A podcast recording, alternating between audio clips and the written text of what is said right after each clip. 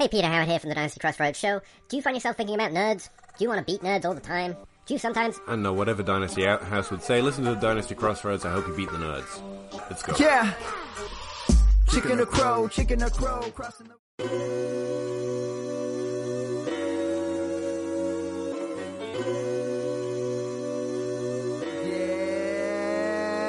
Check my inbox and what do I see? Just another day, another TRADE.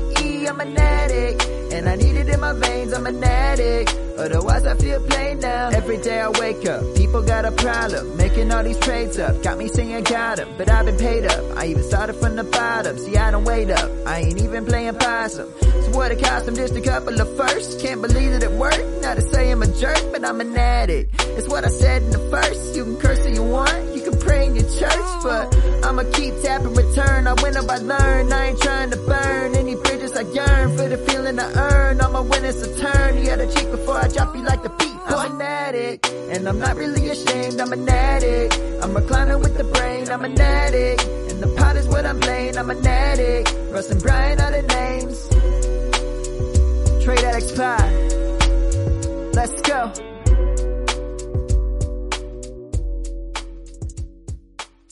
I'm Scott Sibbo, and I have a trading problem. I'm Nick Stolkin, and I have a trading problem. And I'm Ross Batko, and I too have a trading problem. Oh, baby. Trade Addicts, session 120. We have three of us here tonight, today, this morning. Whenever you're listening to it, we're recording at night. So here we are tonight, as of right now. A familiar voice, Mick Stolkin, is with me tonight. And then we have the third leg of our tripod, Mr. Ross Batko himself. He is here with us, making his first appearance on Trade Addicts Podcast. We are popping his cherry. And Ross, welcome to the podcast, man. Thanks for having me, guys. I'm excited to be here.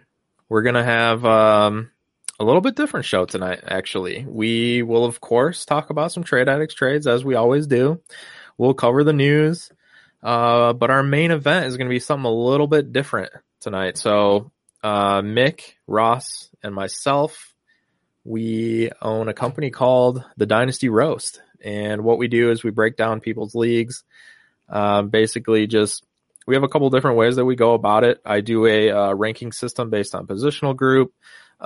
We all have a little bit different method, and then we combine them together, and it's just something fun to do that we started doing on our own leagues. And then people started reaching out and were like, hey, could you do that for our league?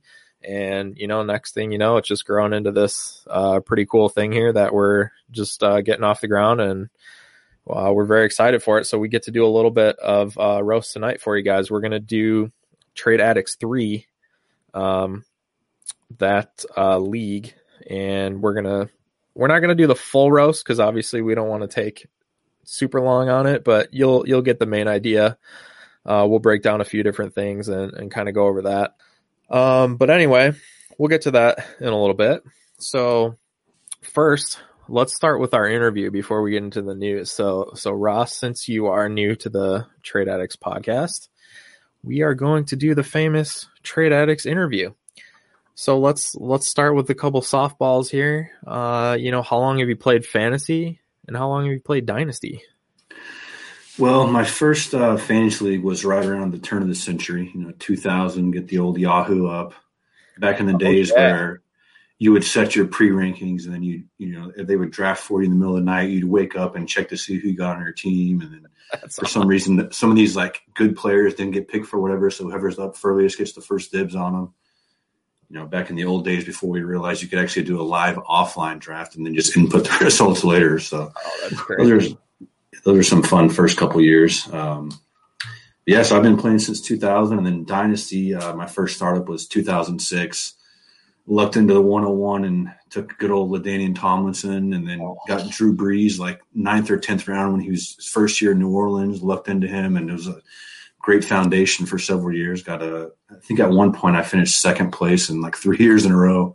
Kind of felt like the Buffalo Bills of the early 90s, but it was a good foundation. And so ever since then, I've just been like, redraft, they're okay, but Dynasty's where it's at. That is amazing. Yeah, those were definitely the days I'll never forget. Ladainian, and man, the guy was just absolute monster.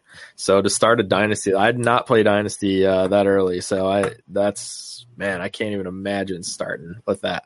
How long did you end up having him? Like he played what, 10 years? Oh, I'm pretty sure I had him until he went to the Jets. You had, okay, all right. And back then there wasn't, it's a home league, so there wasn't a whole lot of trading. And that's one of those guys like you're not pry my cold dead hands off of this guy. You're not touching him. He's outscoring everybody every week. So, no doubt, that is amazing. Oh man! All right. Well, with that, you've definitely have an extensive experience with Dynasty, so I'm sure that you've come up with a couple best worst trades. I'd love to hear some old school ones if you can think of anything old school.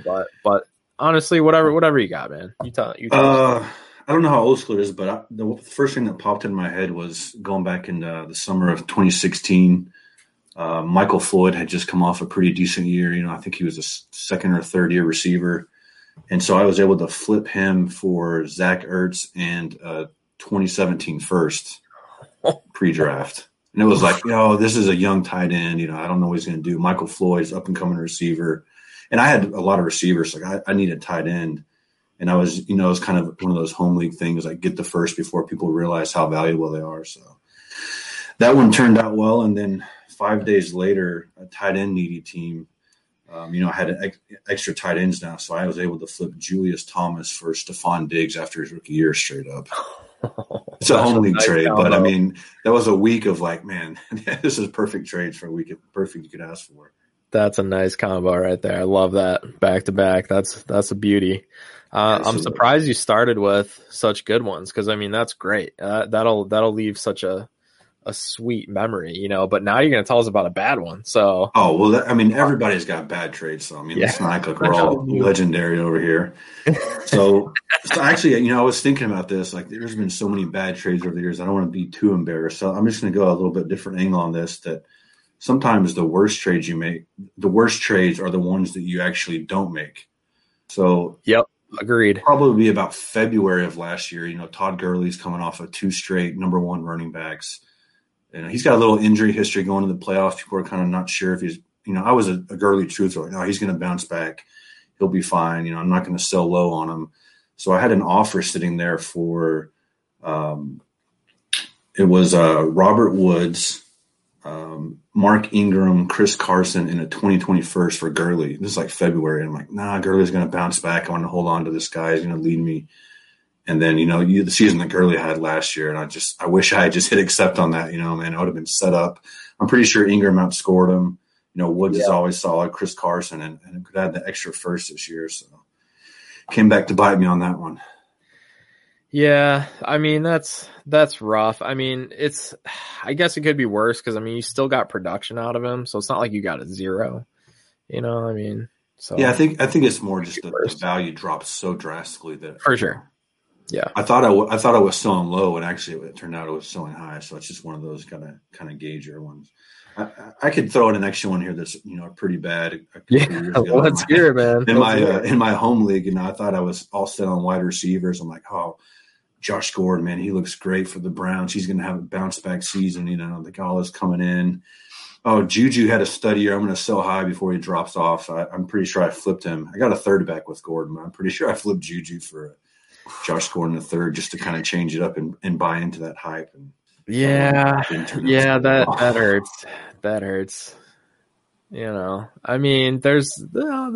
definitely worse. There's definitely worse. But that man, taking those zeros, not fun. Not fun at all.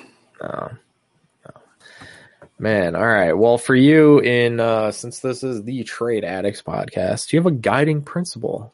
That, maybe just a general theory, something, that you try to do in general or something specific, what I would take this any direction you want to go.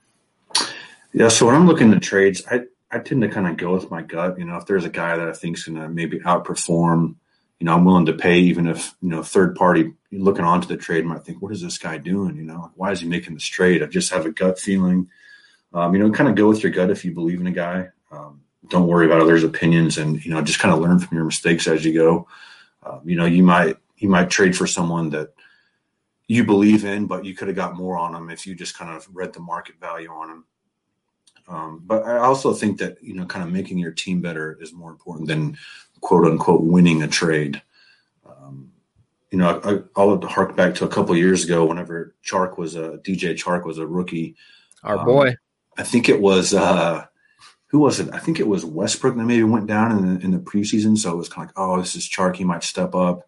And I had been, I didn't draft Chark where he went in the draft, but I was kind of like, man, the more I read about this kid, I think he's going to step up and do something. So I ended up trading him, for him in a second round pick, and I gave up my first. And everyone in my league's like, this is the dumbest trade. What are you doing?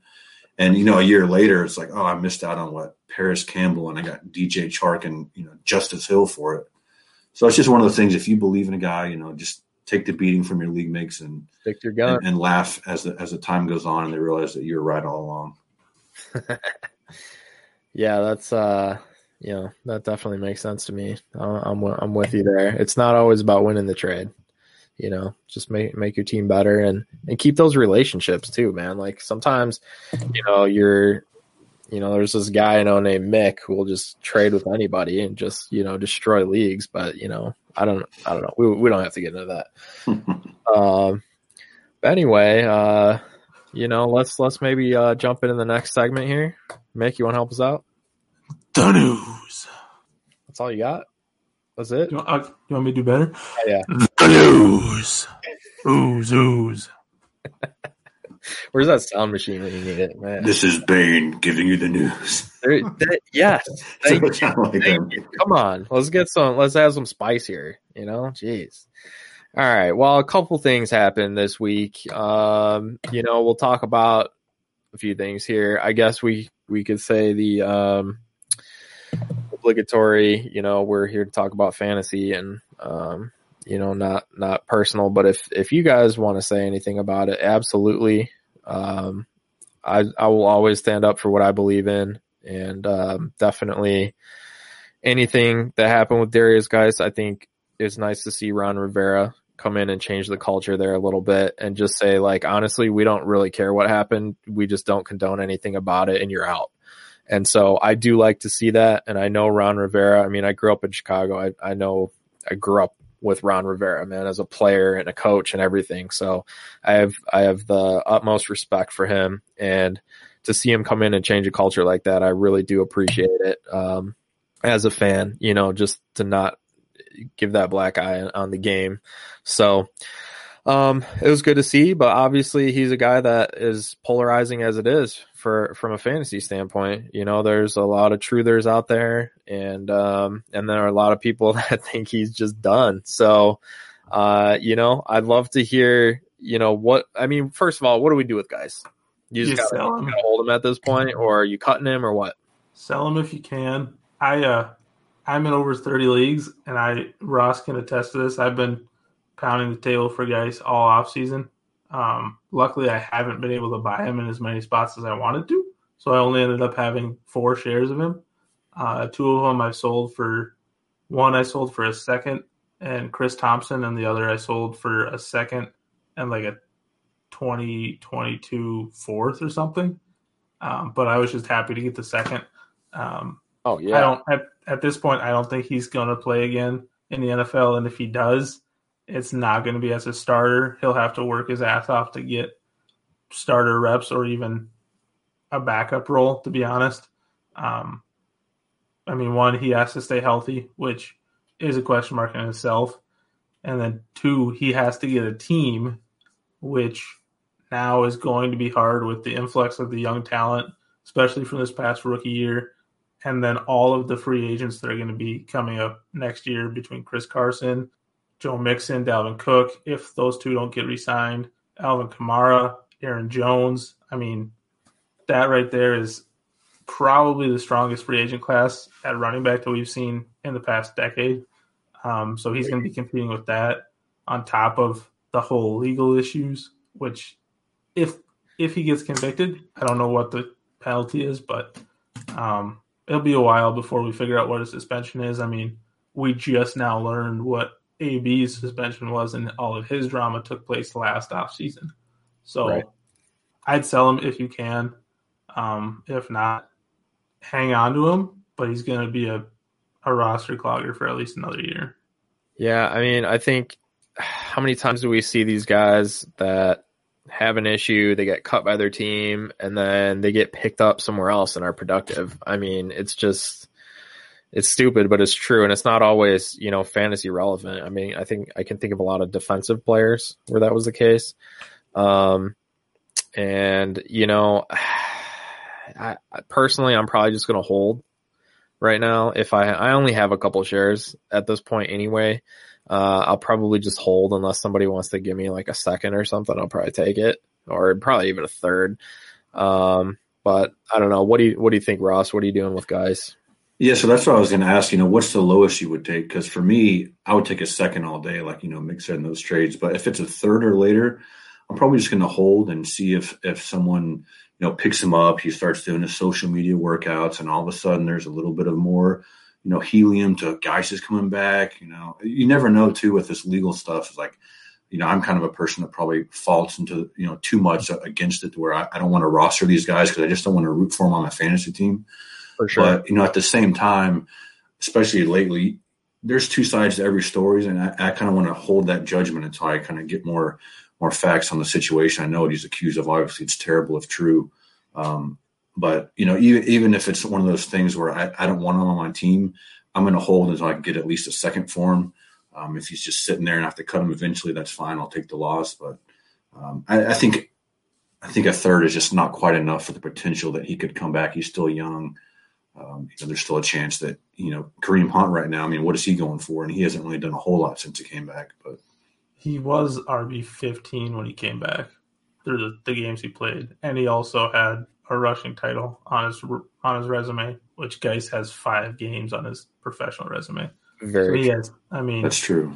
All of the arguments that you were using against him 2 weeks ago still apply. If I think it's going to be an early third, even in this COVID shortened college season, I'd still take the third. If it's going to be early, I love Geis.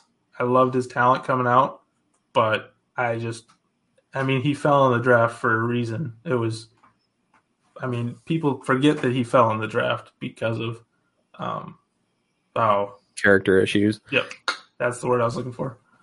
Yeah, he fell for character issues in the NFL draft, and obviously that issue's not going away anytime soon. So yeah, that's a good point. I'd be selling for a third as long as it was early, but I probably would hold too. So, if anything less, because I mean, you're probably one of the biggest Geis truthers that I know, and you're at that point where you're just—is that more of like a moral thing, or you're just saying at this point there's just too much adding up, and I have to change my stance? It's a little bit of a moral thing, and it's a lot of just too much adding up. I mean, okay. Before he got cut, I knew he had a team. I knew that his biggest competition was Adrian Peterson, which. Is Adrian Peterson, and he's still good for his age, but he's old. So I was fairly confident that he could beat him out and get the lead back role in that spot. But now really look around the league, who needs a running back? Right. There's not many spots left. So for me, it's just a little bit of moral issue, a lot of it. Where is he going to play, and is he ever going to get an opportunity again to be – more than just a change of pace back or a backup guy.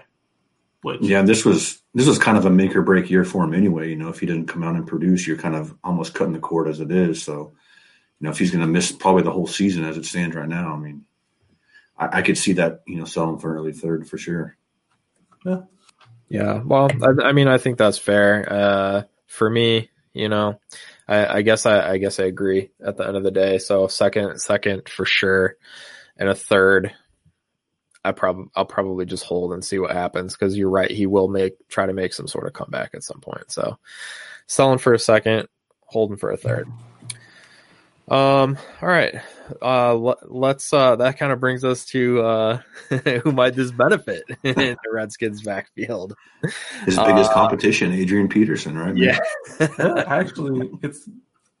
I mean, I personally don't think anyone's going to actually flourish in that backfield. I went back and looked at Ron Rivera's history as head coach. I know he's a defensive guy, but he does have an influence over what happens on the offense. Sure. He was a coach from there in Carolina from 2011 to 2019. In those years, 3 years, he had three guys that carried the ball 100 times. 2 years, he had two guys that carried the ball 100 times. And only two guys at over 1,000 – well, only 2 years with over 1,000 yards rushing. Which and only – yeah, it was Chris McCaffrey those right. 2 years. And then only five guys that got the ball over 200 times. Two of those were CMC. So he spreads the ball around a lot. And I know North or Scott Turner was only the OC for 1 year.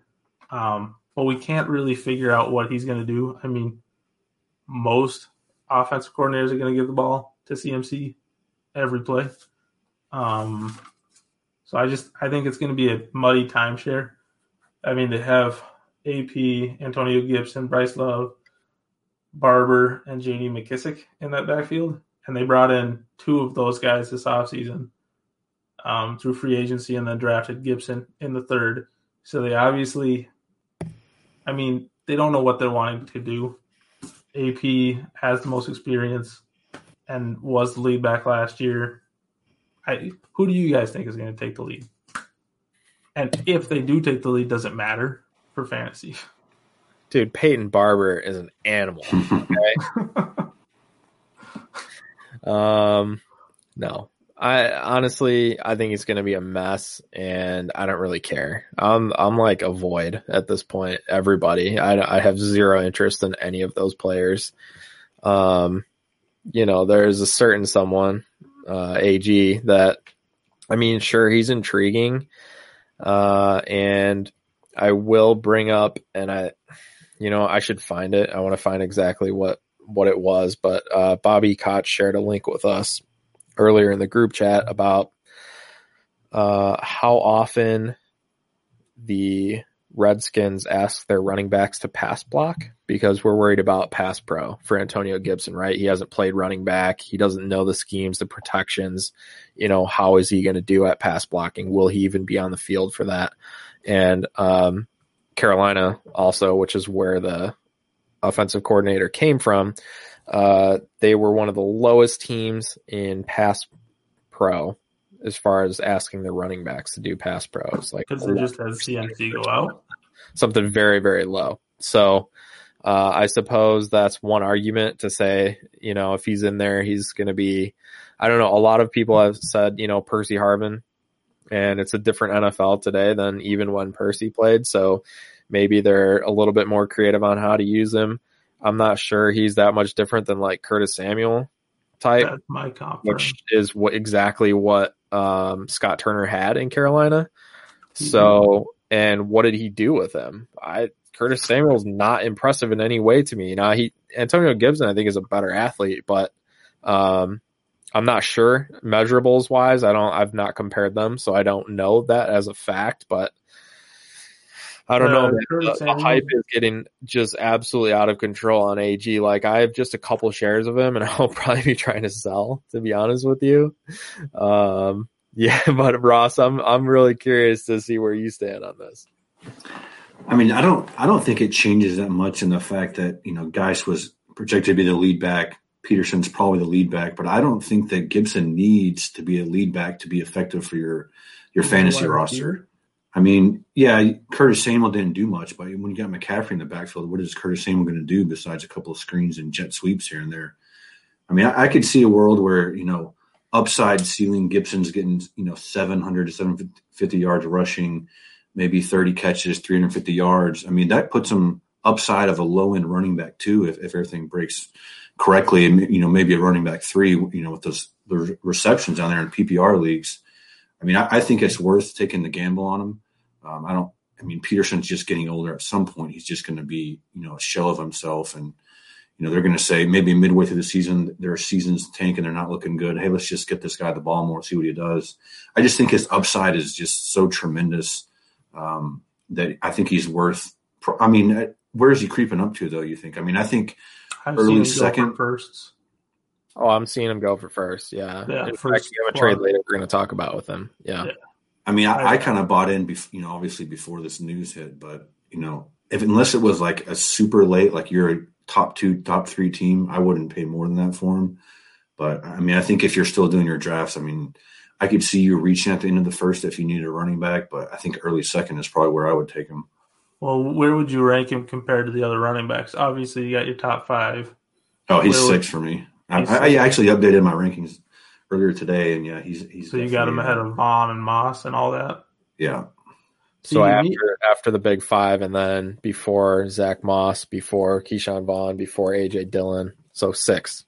Yeah, so I kind of have him in on my personal rankings on his own tier. So there's the five, there's Gibson, and then there's, you know, the Vaughn, Moss, AJ Dillon era. I mean, I just think in today's NFL with his pass catching ability and how explosive he is, I don't think he needs 300 touches to be, you know, serviceable for your fantasy. And maybe he's just a bye week guy, running back three, but you know, I think there's definitely some value there. I don't actually see him as a running back personally. I think he's much more of a wide receiver. And you were talking about the Curtis Samuel comp earlier. That's actually exactly what I've written down. Okay. Size wise, they're a little off. Curtis Samuel measured in at 5'11", 196 at the combine. Gibson was 6 foot, 228. Samuel had a 4.31. Gibson was a 4.39, which is that actually surprised me. That's the same 40 as Jonathan Taylor, but he's like 3 or 4 pounds heavier, so his speed score is a little bit better. Stats wise, last year Samuel had 19 rushes for 130 yards and 54 catches for 627 yards on 105 targets. So if you get that out of Gibson this year, honestly, I think that's kind of his ceiling personally. The rushing would probably be a little bit higher. But with only 33 carries in the FBS, I don't think he has the experience or the ability, honestly, as a running back to be an every down rusher right now. I mean, obviously he could learn from AP and develop that, but I just don't. I think he's more of a wide receiver, and considering that wide receiving core is literally Terry McLaurin and Steven Sims and I guess Andy Golden. I think they'll use him more as a wide receiver than a running back, to be honest. I've thought that from the beginning, and guys being out doesn't really change that for me. Yeah, I mean, I guess it comes down to, you know, how the coaching staff sees him and how they do want to deploy him out there. But, you know, there was a couple games last year when, you know, Tony Pollard, you know, had 10, 15 carries and over 100 yards because he's just that explosive. I could see some games like that where, you know, he gets the carries, he hits those seams, and all of a sudden he's like putting up crazy numbers. He's not getting a lot of touches. They're not giving him a bell cow roll, but he has that explosiveness. If you watch his tape to go back, that, I mean, I just think he's on another level as an athlete compared to some of these other running backs that are coming out this year. You mean like his speed score being the same as or better than Jonathan Taylor? That surprised me. I knew he was explosive. I didn't know he was that explosive. So I wish he'd have done the agility tests at the combine so we can know what he's like in a phone booth. But yeah, so I mean, to clarify, speed score is used as a weight adjusted 40, so that you can compare, you know, Derrick Henry to, you know, Tyreek Hill, right? Because we're adjusting for size. And Antonio Gibson's speed score was actually slightly higher than Jonathan Taylor, so that did definitely surprise me. That'll help with the breakaway runs, but like I said, I don't think he has the vision or the experience running between the tackles to be a running back, which is, I mean, when you're giving up a first plus for him, that's what you are expecting him to be, in my opinion. And he's not. I just think he's a year or two away from being what everyone is hoping he'll be right now. So he's definitely, for me, he's a sell. If I'm buying anyone in that backfield, I guess I'd buy Bryce Love for like a third because he's really, to me, the running back of the group. that I want this year, I think, for the price at least. Yeah, and just to clarify, I mean, I was buying Gibson before this news. Afterwards, First Plus, that's just too much for me. That doesn't really make sense. But you know, if you haven't drafted yet, I would move them up a little bit on your board. I mean, I saw him go in like early third in some drafts. I don't know. To me, that was just too late, even before this news. So I do agree with that. He was, you know, mid late second made sense to me. And I did get him. The leagues that I did grab him in, they were, you know, late seconds, and typically teams where I had very good rosters, and it was kind of like, this is a luxury pick. So like, if this guy hits, awesome, you know, and if not, I don't really need him. So that those were the few shares that I grabbed him with. So yeah. So moving along here to wrap up the news, we did see Lamar Miller, the man himself, signed with the New England Patriots earlier today. Does anyone care? I think it's kind of more indicative of how far out Sony Michel is than anything. If you have Sony Michel and you were hoping he was going to be healthy for the start of the season, I'd start looking for a second option. Yeah, that's a scare for sure. I think they needed a body, I think, is all that really means. And he was cheaper than Devontae Freeman. What do you guys think? Is he going to be – who's going to be the starter there? Does anyone know or care? Yeah, I think for me, the main takeaway was, you know, we need healthy bodies in here. And honestly, do we even know that Lamar's healthy? I mean, I guess he had a full year to recover, so I'm sure he's right around. He was tweeting about his workouts. So, okay. Yeah.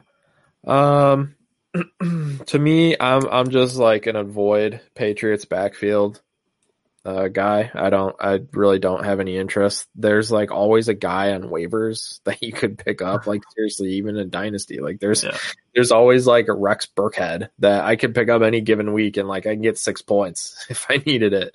But otherwise, it's like, who cares? You know, I'd rather literally play anyone else. I do have a couple shares of Damian Harris because, like we just talked about with Gibson last year, when it would get to the end of the second or early third, if he was still there, it was like, hey, I might as well grab him. And if there is some sort of value uptick, I'll flip him, you know, or, you know, who knows, maybe he can produce. But, you know, statistically, if you do nothing as a rookie, the odds are against you ever doing anything. But I think you kind of got to throw that out the window with the Patriots, in my opinion. Now, I don't know if that's necessarily true, but I just kind of feel that way with Belichick and what they do. Plus, with Cam Newton now, things are going to be different. Is Cam going to try to be a pocket passer? Is he going to, what's he going to do? So there's just so much uncertainty. I don't want really anything to do with any Patriots. So I did have Lamar Miller sitting on a couple of rosters because I wasn't going to cut him and just see what would happen. So for me, I was excited to see it because if somebody is going to throw me a third or something, or maybe I can package him with a third, Lamar and a third for a second. I love to do those type of deals where I can move up, you know, maybe a little bit. And then the optics of it looks like, you know, maybe I only moved up 6 spots, you know, at the end of the day, but now I have a second that maybe I can flip to somebody else later in the year who doesn't remember that I did that trade. So I love to do deals like that, and this is definitely one of those times where I will be looking to do that. Will he actually make the team and make an impact? I would say probably not, but it's the Patriots. Anything can happen. It is what it is. Pretty much. And you know what? I'll say, so Jerry O'Shea, our buddy, is in the chat with us, and he says the cheapest player is usually the best player in New England, and that's exactly right. Anytime you have a messy backfield, take the guy that you can get cheapest, because likely that's where your value is going to be as far as production. You know, San Francisco, same thing. Definitely makes perfect sense to me, Jerry. Yeah, and I think Mick touched on that at the very beginning, that the biggest news for this is if I'm a Sony owner, I'm kind of just worried that he's not healthy. He's not going to be healthy for a while. just makes me nervous that I shouldn't count on Sony, producing at the first of the season if I'm owning him. I saw Sony Michel traded for a 410 in a rookie draft. Like, it was about to be on the clock, and it was traded for the 410. And I was like, wow, I guess I had the 405, so I was like, man, I guess I should have offered him the 405, but who would have thought, That's probably a fat finger in the email. I would do it, but I have no shares. I don't care at all. But I don't know. I just thought that was funny because now I'm thinking, man, that guy either knew something that we didn't, or I don't know. That's crazy. Who did he take with the 410? Do you know? Oh, great question. I'll look at who he picked. Yeah. Michael Hasty for Sony Michel. I'll find out. That's funny. Yeah, let me look that up. That'll be funny. All right. Yeah, I did buy Damian Harris the last couple of weeks for I thought he was kind of cheap. There's a chance that he could take over the role if Sony's still hurt. What did you buy him? Sony to stay healthy. But now I'm just kind of pulling the reins back on that. I'm not going to invest anything in this backfield until something shakes out. What were you paying for him? Probably a late third. For that, yeah. This actually ties back to the stats about Ron Rivera's time in Carolina. I mentioned that 3 times they were running their rushers with over 100 yards. I didn't mention that Cam was one of those rushers. Literally every year he was there. Or not over 100 yards, 100 carries. Will he still do that at his advanced age and with all the injuries that are piling up? Who knows? I think that's a part of his game that can't just go away. So there's, I would say he's going to have at least 75 carries, and you figure that the Patriots are going to run 400 times, give or take. So there's less than 325 carries to go around between 4 or 5 different guys. It's just a backfield I don't really want a piece of. But for a third, or a fourth, I'd take Sony Michel. I thought it was Donovan Peoples-Jones. Oh, God. What? Yeah, baby. Woo. I hope that was a fat finger in the email. It's a mixed special. All right. Well, I don't know how much more we could talk about Lamar Miller. So, anyway. Let's did we even mention Lamar Miller? I think we just talked about how much we don't want any of it. The main event. All right, guys, it is time to do a version of the Dynasty Roast podcast. And essentially this is what our podcast is, and we're going to kind of break it down. Like I said, this is going to be Trade Addicts 3. So we're going to go over the rosters and just kind of do a quick breakdown. We'll do a ranking of the teams. We'll put it all together as a consensus at the end here and kind of see our process and what's involved. There's going to be some stuff that we leave out, obviously, for the sake of time. We're not going to get super in-depth, but basically we'll point out some of our favorite positional groups, some things we like and dislike, and ultimately do the rankings here. So, Mick, do you want to start us off with just a couple things that maybe jumped out at you? I guess we should point out real quick that Trade Addicts 3 is a 12-team, 37 active, 4 taxi squad roster. So, fairly deep there, 41 players, 492 players in the player pool, 10 starters.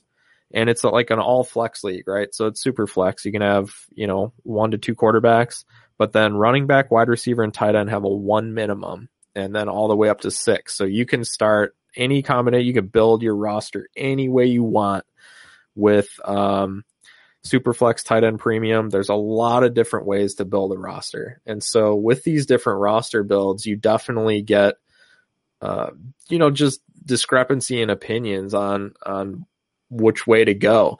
And so that always makes for a good debate as far as, how can we figure out between the three of us, come to a consensus on ranking these teams when there's just so many different ways to go about it. Right. And that's kind of what makes it fun. So hopefully you can get a little bit insight on that and maybe try to learn something to apply to your team, your leagues, anything like that. And first, you know, we can just, like I said, we're not going to do this quite like we normally do for the sake of time. But if you guys want to start with just maybe throwing out a couple of things, typically the way that we do it is we'll start with doing some of our rankings, working from the bottom up from 12th rank to 1. And personally, I will say that I'm just looking specifically at the roster as it is today, and I'm not factoring in, you know, does one guy have 621 first and, you know, 422 first? You know, I'm not factoring that in at this time necessarily.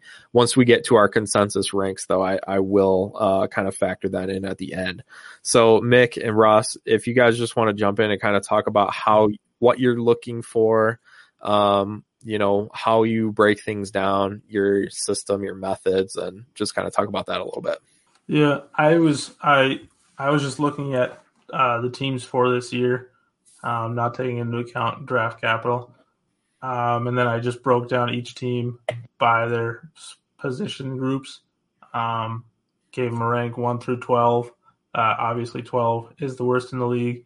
And one thing that stuck out to me in this league, how long has this league been running for? Do you know?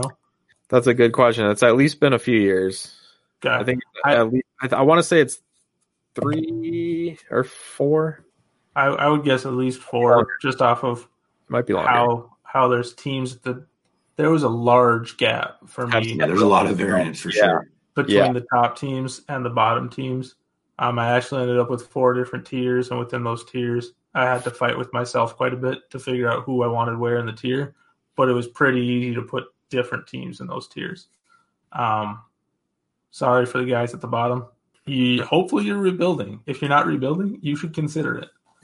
Well, and that's the thing too, is we're ranking them for this season, for the 2020 season. So if you're in a rebuild, we're going to kind of assume that based on what your rosters are looking like. And if not, sorry, man. But yeah, that's, again, we're ranking them for this season. Yeah, absolutely. And I'm glad you mentioned, Scott, that it is a minimum of 1 on the position groups, because some of these groups honestly made me want to throw up looking at them. Like, I mean, speaking of Damian Harris, I think one of the groups I saw that was the top running back in my rankings. That's Russ's. Yeah, Damian Harris or Carry-On led, and I'm just like, man, how does it get to this point? But it makes a lot more sense when you have to start one of them, you know, at a time. But there was one group of receivers. I think it was Ben Rikus, man. That's the group that you want to dream about. You got Michael Thomas, Chris Godwin, DJ Moore, Brian Edwards, DJ Chark, Terry McLaurin. Man, loaded. AJB, Amari, Juju. Yeah, I mean that. I just kept reading name after name. How did you guys? He's got this guy too. Thing so, can we just throw it out there? He's my number 1. Yeah, I think we're probably on consensus on that one actually. Because his running backs are also Dobbins, Sanders, Derrick Henry, DeAndre Swift, Jonathan Taylor. Like that team is. I don't know what you guys were doing, but stop trading with him. He's the Mick of your league. So he actually still has a 2022 first. I thought he would have all his picks gone, but doesn't have a 2021. But he's got his second. Yeah, I don't know how I built that team, but it's probably one of the best wide receiver groups I've seen.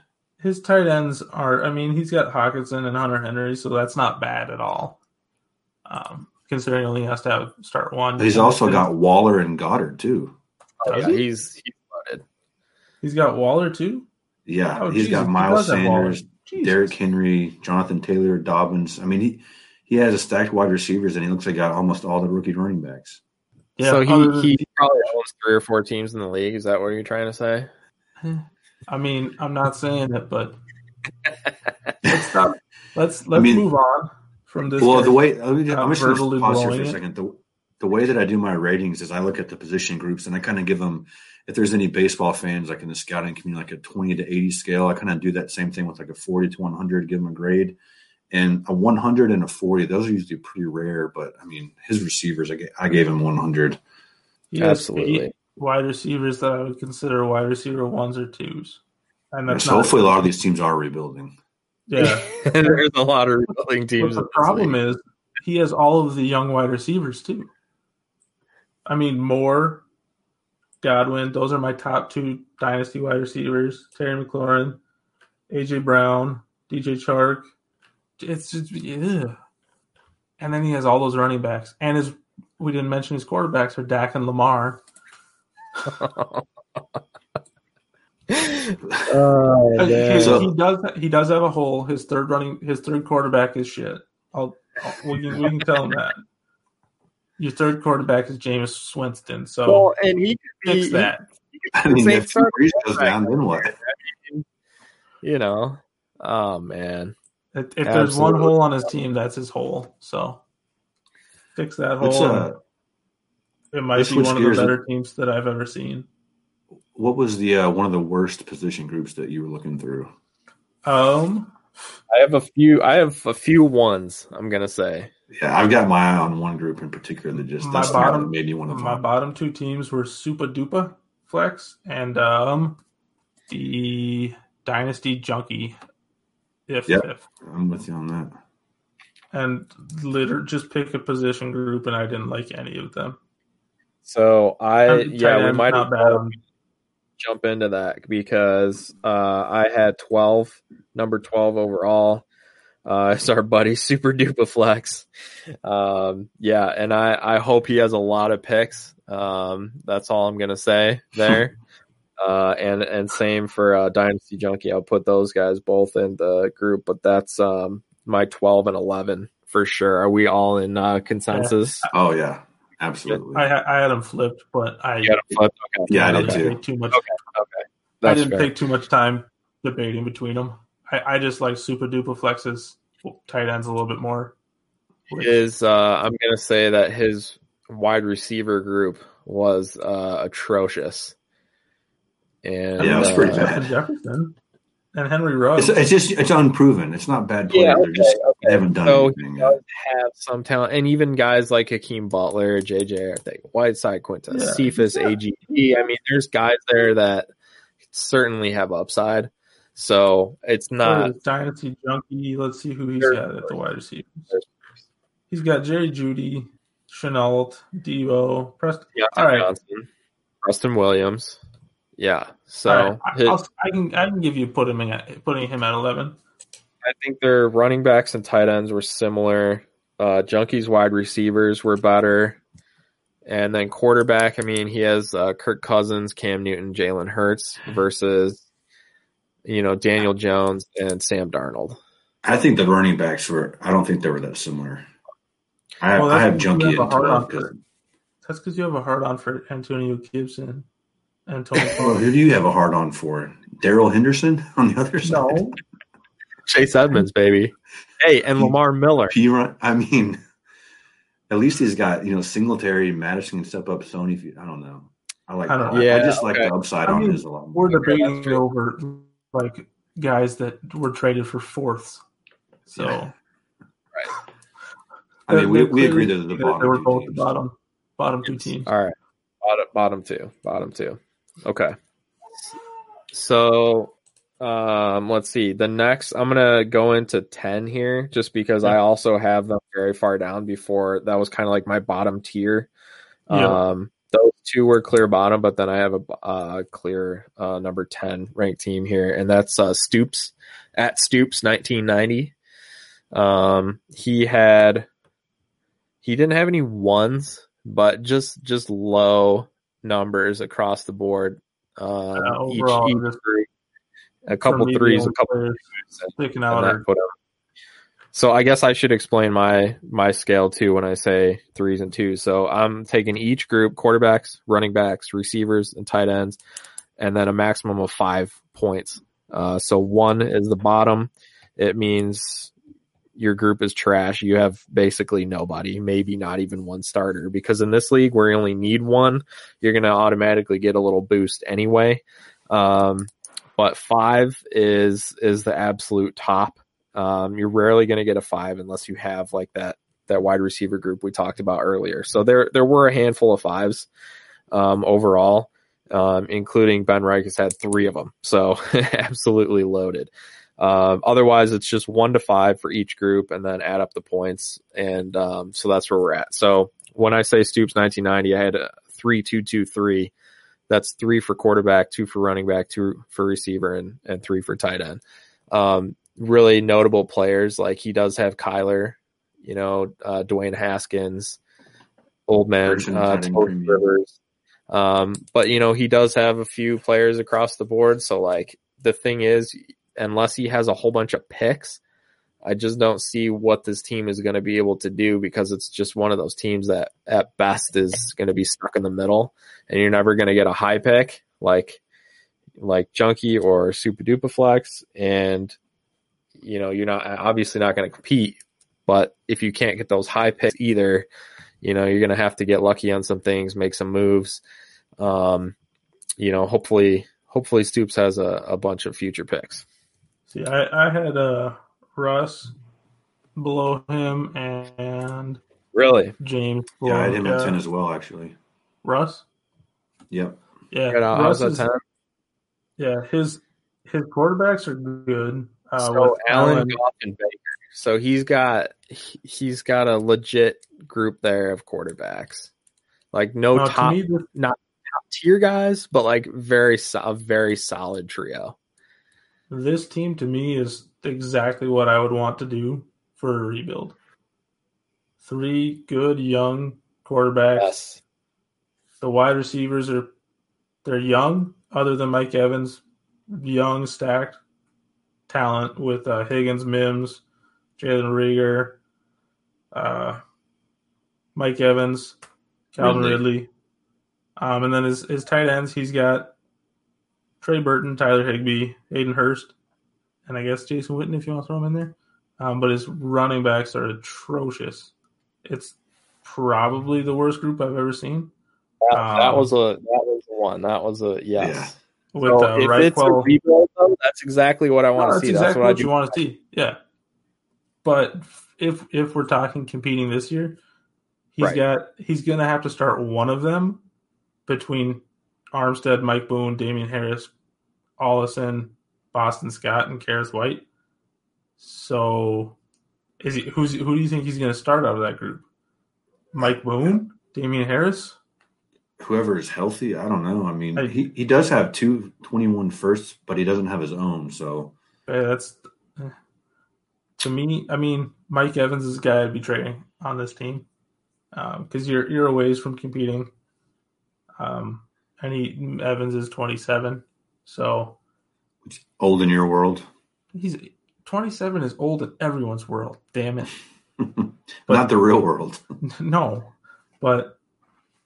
I mean, he's got the T. Higgins, Denzel Mims, and Jalen Reagor. So he's got a good young core that might be able to hit for him. To me, that team's worse than Stoops 1990. Yeah, I had him pretty close, but I did have Outhouse at 10. The quarterbacks are better, obviously. Comparing Kyler Murray, Dwayne Haskins, and Phillip Rivers to Baker, Josh Allen, and Jared Goff. But like you said, that's the way you build a team because those guys are young quarterbacks. They're going to be there for a while. No, receivers come in, draft capital at those running backs, and you're flipped around, that slingshot. For that rebuild, that's the Outhouse's team is the way I'd want to set it up. But for competing this year, I mean, I'm not sure I'd want to try to compete this year. Knowing what that top team looks like. But for competing this year, I prefer Stoops' team. I would agree with that. All right. So, and actually, kind of going back to Super Duper Flex, he does have a lot of 2021 first picks. Looks like he's got 4 of them for next year. So definitely a rebuild. That's not bad. Scott, we agreed that Outhouse is 10 and Stoops is above him. It's time. Okay. Yeah. I think that running back crew. Yikes. The fact he has to start one. Yeah. And honestly, his best bet to start is Damian Harris. Or Austin Scott. All right. Come on. He's got that Sproles roll. You're probably better off just starting Raquel Armstead and hoping that Leonard Fournette gets in the fight in the middle of the game. Yeah, no doubt, no doubt. That's actually that's one of the players that Russ and I have a lot in common. We both have a ton of Raquel Armstead. So, yeah, hoping Fournette doesn't work out in Gruden's system, I guess, with that one. But I don't know. Yeah. Okay, so all right, so we're putting Outhouse at 10, and then are we going 9 with Stoops? That's what I got, yeah. Okay. Yeah, I can be okay with that. All right. All right. Did you have anybody else that was close in there? Because I did have a few teams. I had James the Brain at 8. James the Brain down there. You did? So, oh, man. I actually had him and Stoops tied for 8. Okay. Well, let's throw him at 8. Okay. Wow, that's rare. That's rare. That is rare. What, as far as his prospects... You know, the thing for me is having Brady and Breeze. They're just so old. But Herbert and Locke, you know, you have that youth, and he kind of got screwed, it looks like, because he has Andrew Luck. So, you know, not much you can do about that. But I think he's fine from the standpoint of he has his veterans, and then he also has his young guys that are going to hopefully replace those guys. So, you know, that could actually work out just a little bit. Risky, I would say, but it certainly could work out. But he just doesn't really have any players of note. There's just a lot of mid-range players, a lot of like, you know, he has the Houston Texans wide receiving room, like literally the whole room. Like Brandon Cooks, Kiki Kuti, Kenny Stills, Will Fuller, yeah, yeah, and that's exactly it, like. Sure, one of those guys, namely, you know, Cooks or Fuller, could, I guess, be like a high wide receiver too, you know, at best. But, you know, Alshon Jeffrey, Julian Edelman, it's an old roster. Jack Doyle, you know, it's an aging roster, and just with a lot of mid-range guys that are unlikely to be spectacular in any sort of way. You know, Zach Moss, David Montgomery, Latavius Murray, Rashad Penny, like none of these guys are going to be superstars.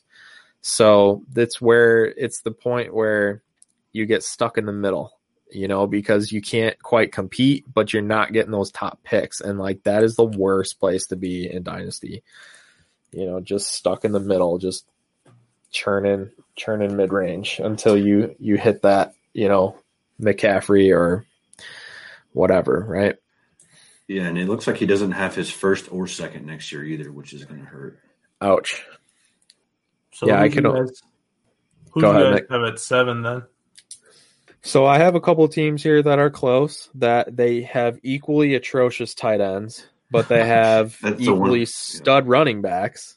And then I actually have them the same across the board, except one has the best group of running backs that I'm going to give him the slight edge to. So for me at number 7, I'm going to have FF Briefcase.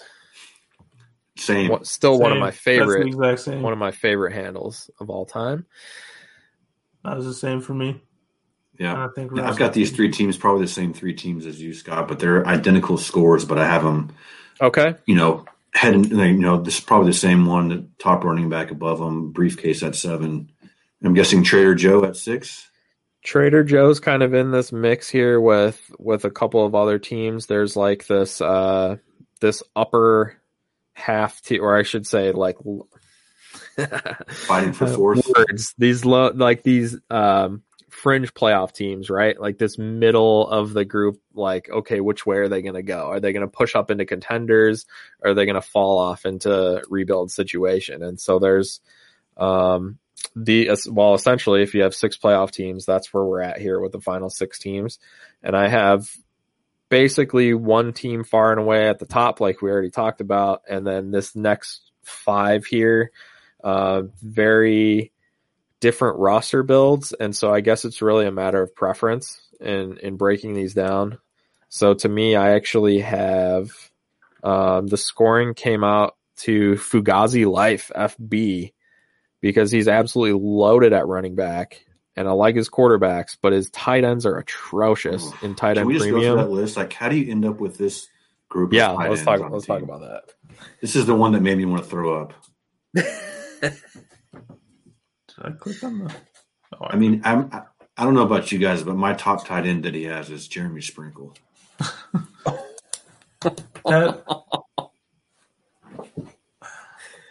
Just because he might have the opportunity, but I would probably just cut half these guys and pick up rookies if I was running it.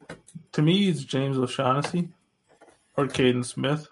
Caden Smith at least could play when Ingram gets hurt. Yeah, and Nick Boyle could lead or will lead the Ravens in snaps at tight end. But yeah, doesn't mean he's running routes though. No, he's got Nick Boyle, Red Ellison, Darren Fells, Ryan Griffin, Josh Hill, Jacob Hollister, James O'Shaughnessy, Kyle Rudolph, Caden Smith, and Jeremy Sprinkle. It looks like he just needed tight ends until he went and picked up every single backup tight end that was available. That's one. I mean, James O'Shaughnessy wasn't a backup last year.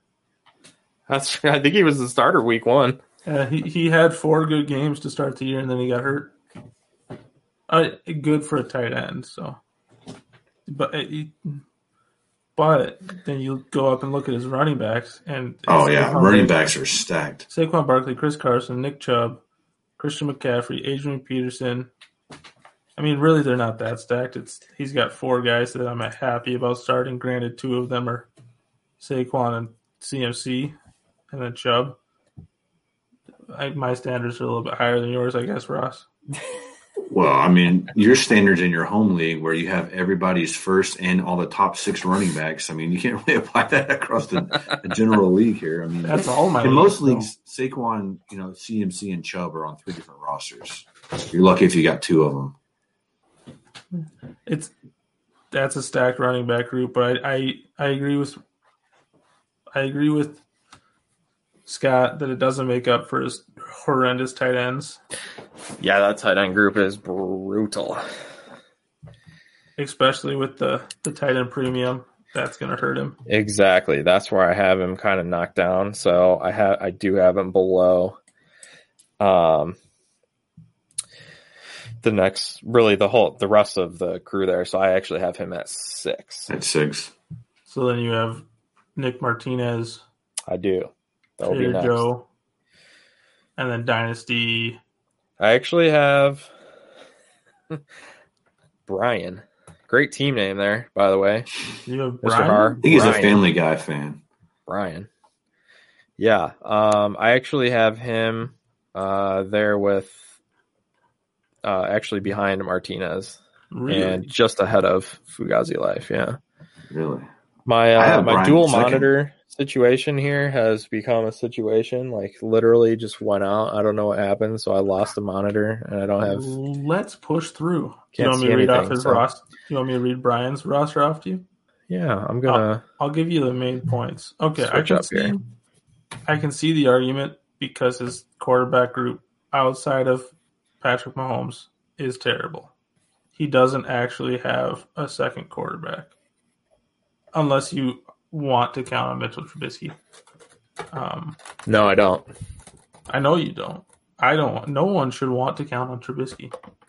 That's the recipe for disaster. But a running back, he has Aaron Jones, Alvin Kamara, Matt Breida, and then it gets pretty bleak with Damian Williams now sitting out. Wide receiver, he's got Odell, Tyler Boyd, Allen Robinson, James Washington, Mike Williams. Keenan Allen. Oh, I didn't see him. Oh, yep, he's sitting up there. Ooh. So that's a nice group of wide receivers. And then tight end, he's got Jared Cook, Austin Hooper, George Kittle, and Jonnu Smith. Literally all 4 of those are better than any tight end on that other guy's team. Yeah, mm-hmm. I mean, I think he's got one of the top, if not the top, group of tight ends. I actually have Brian second. Yeah, I have Brian second as well, but because of that quarterback group, I could. Well, here's the problem. You have, Mahomes basically gets you 3 points on my scale, basically 4. It really should be, but you don't have a second start. You literally don't even have a starter. No. So you're gonna start one quarter. Yeah, granted, it is Mahomes, so you're gonna have an advantage at your QB1, but at your QB2, you're at a disadvantage. Every week. You're starting. for him, he's probably starting a tight end. Yeah, let's just go through a quick. Who would you start if you ran this team? I'd start probably the four tight ends, or at least three of them. I'd start Jones and Kamara for sure. Keenan Allen, so that's three. Boyd, Allen Robinson, Mike Will, Odell Beckham, Odell for sure. So Kittle and Hooper. I mean, he's got a solid. There's that four receivers for sure, two running backs for sure. That's six. Mahomes is seven. Kittle 8, and then Hooper. The problem is Hooper's changing teams. Cook was not a high the advantage is PPR, right? Yeah. He's not a catch guy. He just scored a lot of touchdowns. And Johnny was kind of the same way. He was very similar that he had a lot of long. Johnny was efficient, but not a lot of catches. So that extra 0.75 PPR is not necessarily helping him. All right, I can start to see the argument to have him probably towards the bottom of the list of those top four after number one. I just think his starting lineup is pretty solid. He might have a couple holes where he's relying on some luck or the right start at the right time, but he's given up. I mean, he's starting a wide receiver 4 or a wide receiver 2 in place of a quarterback. That's my issue. But Mahomes is almost like 1.5 quarterbacks. I do agree. But he's not really, though. I mean, what did he score points-wise per game over, say, the QB 10 last year? Well, last year he wasn't. But this year he's making a comeback. The Patrick Mahomes comeback. 16 games played. Or let's just say all NFL games that are played, he'll play. Which is going to be 16. It's going to happen. Let's pray. Think positive. So, all right, if we're comparing then, let's take a look at, do you want to compare the starting lineup for Fugazi or for Nick Martinez? I have Martinez lower. Okay, so let's do that. So Martinez is going to start Watson and Rodgers or Big Ben. And the last time we saw Big Ben healthy, he was basically number 3. He's got a good quarterback room. So you're okay. So Watson and Big Ben or Rodgers versus Mahomes and Austin Hooper. I mean, he's smoking them right there. Massive advantage, right? And then running back, he's going to go with Clyde Edwards-Helaire, probably Melvin Gordon. Maybe Mostert, maybe Bell. Bell will give him a high floor, But but then he has those home run hitting wide receivers that he can plug in, like Hollywood, T.Y. Hilton, Julio. I mean, Julio's a stud.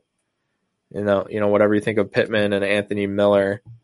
So, and then I'm going to take the quarterbacks, the upside of Helaire, the high floor.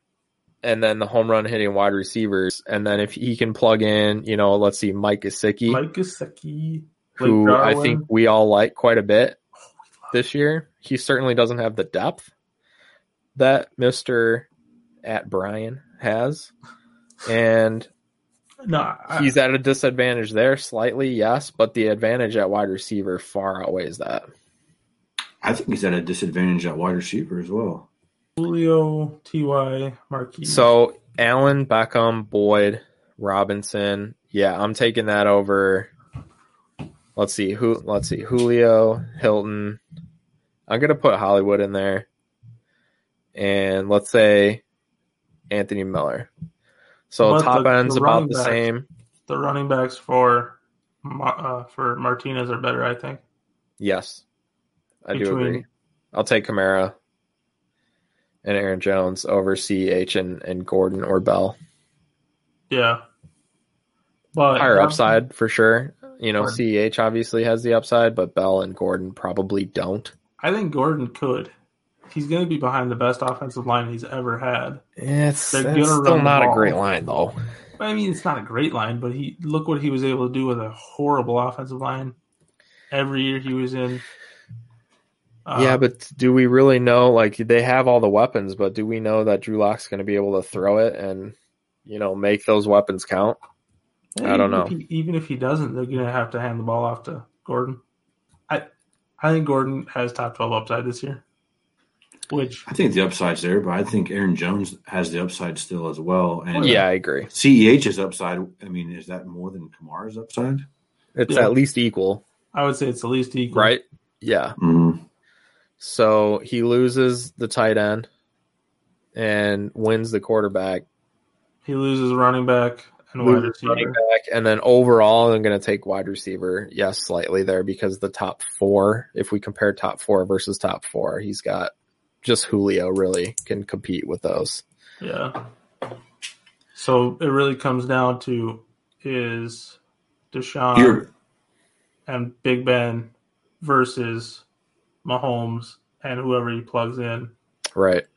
Which with the depth that he has at wide receiver, he could probably fill that quarterback hole. And it's and tight end too, at the end of the day. He can fill that quarterback hole if he needs to. So I would still put Brian ahead of okay, Martinez. So we're going to put Martinez at 6. Right? Yep. All right, so Super Duper Flex 12, Dynasty Junkie at 11, Outhouse at 10, Stoops 1990 at 9, James the Brand at 8, FF Briefcase at 7, and then we get into our predicted playoff teams here. Nick Martinez at 6. At Brian, are we going to leave him at 5, or do you want to compare with Fugazi then? Because Fugazi's running backs are just going to annihilate. They are, but his tight ends are bad, and his wide receivers aren't particularly great. Okay, I think his only edge is running back. Tyreek, DK, Tate, Thielen. I think he could hang with those receivers. I'll tell you what though, Russell Wilson seems to have that inconsistency that he'll have those big weeks. And then the weeks when they're really trying to run the ball and it is working. And then Tannehill with his low volume. So this is where I think the consistency that Brian's going to have. Bad. I think the consistency Brian's going to have from his running backs, his tight ends, and Mahomes is going to. Oh, I could see this team beating Brian's on any given week. Sure. For the course of the season, I'd take Brian's, I think. Yeah, if he didn't have to start a tight end, he would look a lot better. He would look a lot better. Man, he's just hoping any one of those guys. But you know what? Evan Ingram. If Ingram goes down, if there's an injury, he's the top 12 tight end. Kate Smith, he'll plug in. Jacob Hollister even had a couple nice weeks last year. I mean, Darren Fells will randomly catch 2 touchdowns. If this was best ball, he'd be all over it, right? I mean, maybe he should just kind of flip it here and sell all those receivers at the end for all the backup tight ends and just hope for one injury. Basically. He's set. I mean, oh, man. Okay. All right. So we're going to put – it's close between Fugazi and Brian, though. So we'll give the advantage to those tight ends and the tight end premium. At the end of the day, that's 5-1. Whereas the running back advantage is more like a 5-3 for me, and wide receivers fairly similar.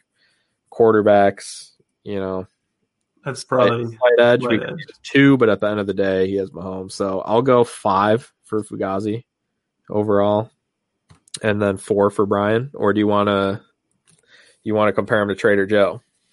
Let's compare him to Trader Joe. I say keep comparing because I got Brian at number 2. Okay, all right. So let's go. Let's go to Trader Joe. You want to do Trader Joe first or FF Addict? Let's do Trader Joe first. Lower. Okay. Yeah. All right. I have Joe with higher positional groups, but Addict better across the board. So, all right. Trader Joe has Teddy B, Joe Burrow, and then the Miami quarterback. So Fitzpatrick or Tua. So he's going to have whoever's starting there. So the youth, it looks like must have had 101, 102, or at least a couple of the top 3 or 4 picks there to get Burrow and Tua. That's definitely nice. Rookies, Bridgewater, it does have some familiarity, so we just don't know how these guys are going to transition. And Fitzpatrick, remember, it's not the same system. Miami did fire their offensive coordinator, so he's got a new system too. But at some point, probably the second half of the season, he'll close that gap having 2 of those guys versus just one Mahomes. Tight end, he has Kelsey and Mark Andrews. You just don't get any better than that. Kittle's great, but Kelsey and Andrews, that's my number 2 and number 3 tight end there. Yeah, he definitely matches, if not beats, Brian's tight ends on that one. I'd say he beats them. Plus, he has, the upside of Njoku and even Ross Dwelly. If you remember last year, Kittle missed a week, and Ross Dwelly had a very nice week. So I do have Jordan Reed though now. Yeah, that's right. The positive there is made of glass. Jordan goes down. He has Brian's backup. Exactly. Boom. That's how you get him. Running back wise, Cam Akers, James Conner, Dalvin Cook, Kareem Hunt, Duke Johnson, Duke and McFarland, a couple other guys there, even DeAndre Washington, Darrell Williams, who knows? Those guys could have a role. So that running back group, I would say it's solid. It's not spectacular. If Cam Akers, it has a high ceiling and a low floor. Yeah. I mean, James Conner, when healthy, points per game, very strong, very strong. Dalvin Cook, stud. Kareem Hunt, arguably, he's not really a handcuff, but if something happens to Chubb, I mean, Hunt's the guy, and he's a top 5 back. Cam Akers gonna have a role and could take more. So, I mean, that's a high grade for me. I love that running back group just because he can mix and match those. Because remember, you only need one, right? Yeah. So that changes things. If you need two, that's different, but you only need one. So if those guys are just flexes for him and Cook can be that one guy, he's got an advantage over half the teams at least every week in that spot. But looking at his wide receivers, he's going to be starting more than one. Yeah, he's going to be needing those running backs. All right, so Diggs and Hopkins. I think those are the only two. Maybe Mecole. Well, Mecole Hardman, maybe if Waterman. Maybe there are return yards in this league, so the return yards help a lot because Hardman, I don't understand the love for him. He wasn't. I mean, go look at how many times he was targeted over the last half of the year. It was less than 10 for the last between weeks 11 and 16. It was less than 10 targets. I think. Wow. Don't quote me on that. That's not. I mean, it was low. It was very low, but the return yards help a lot. But yeah, he's gonna have to start at least 3, if not 4, of those running backs with those wide receivers. I'm gonna send a shout out to one of my guys, Don VS 05, 05, I should say. He's in a guillotine league with me, and he joined this crazy league. He says, players get 1 point for every 2 rushing receiving yards. And on top of that, they get kick and punt return yards as a point per each yard. Holy. A point per yard. Okay, so this is just crazy points is what it is. So he ends up trading Amari Cooper for Mecole Hardman straight up because Hardman had 704 return yards last year, which is 704 fantasy points in this league. And he said the league is just absolutely crushing him. But he's like, I went down a rabbit hole on this, and I'm going in. So hey, return yards, wow. Mecole Hardman, let's go. So what you're saying is Devin Hester was the 101. I don't know. I mean, I was thinking about early 2000s Dante Hall. Oh man, ooh, the human joystick. Yeah. Dante Hall. That's an interesting league for sure. That's the way to switch it up. Yeah, something a little different, right? Damn it, now I'm gonna go draft a league like that. Yeah. Oh, great! Now we're gonna do another league. Thanks a lot, Don. All right, let's. Let's go through this here. Yes, yeah, so I'm definitely giving the advantage here to Brian. Quarterbacks early on and probably throughout, just because those rookies, probably going to be inconsistent. Running back, I think, competes, and tight end definitely is legit. The running back and tight end group is just. Yeah, I think I give the edge to Trader Joe because of the running back and the tight end, and then a little bit the quarterback because he does have 3 that will actually start and can mix and match and play the matchups, whereas Brian just has Mahomes. So I think that's on board with that. That's the cutoff for me for Brian. Okay, so we're gonna put Brian at 4. Yep. And then does that leave Trader Joe top 3 here for sure? I mean, he's for sure top 3, but between him and FF Addict, Yep. We'll do that very quickly here. So Addicts has Carson Wentz, Matthew Stafford, Gardner Minshew, potentially Nick Foles there. I'm going to take that group over the rookies and Teddy B. He has the never-dying Bruce Anderson on the roster there. Leonard Fournette, Mark Ingram, Joe Mixon. I like that group a lot. Keyshawn Vaughn. For this year anyway.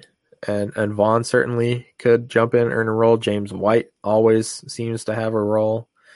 Justin Jackson could potentially start. He's got guys he can move in. Malcolm Brown, same kind of situation. So he's definitely got guys he can play every week and plug in. Let's see if his wide receiver group stacks up here. Devonta Adams, John Brown, Jameson Crowder, Marvin Jones, Cooper Kupp, CeeDee Lamb, Jarvis Landry, Devontae Parker. I mean, I love that wide receiver group. Like, he's got, you can play those. You can play all those guys, like all of them. There's no one there that that you're upset that you have to play. All of them. Like, plug them all in, man. Like, pick a running back with who's getting the volume, Mixon. Throw Mixon in and Fournette, and everybody else just wide receivers. Boom. Evan Ingram when he's healthy, and Will Dissly, Rob Gronkowski, Olsen, Gronk. You've got a couple guys there that you could potentially plug in. So yeah, I'll take his roster. I think this team easily is second for him. The clear number 2 over Trader Joe. So Trader Joe goes 3.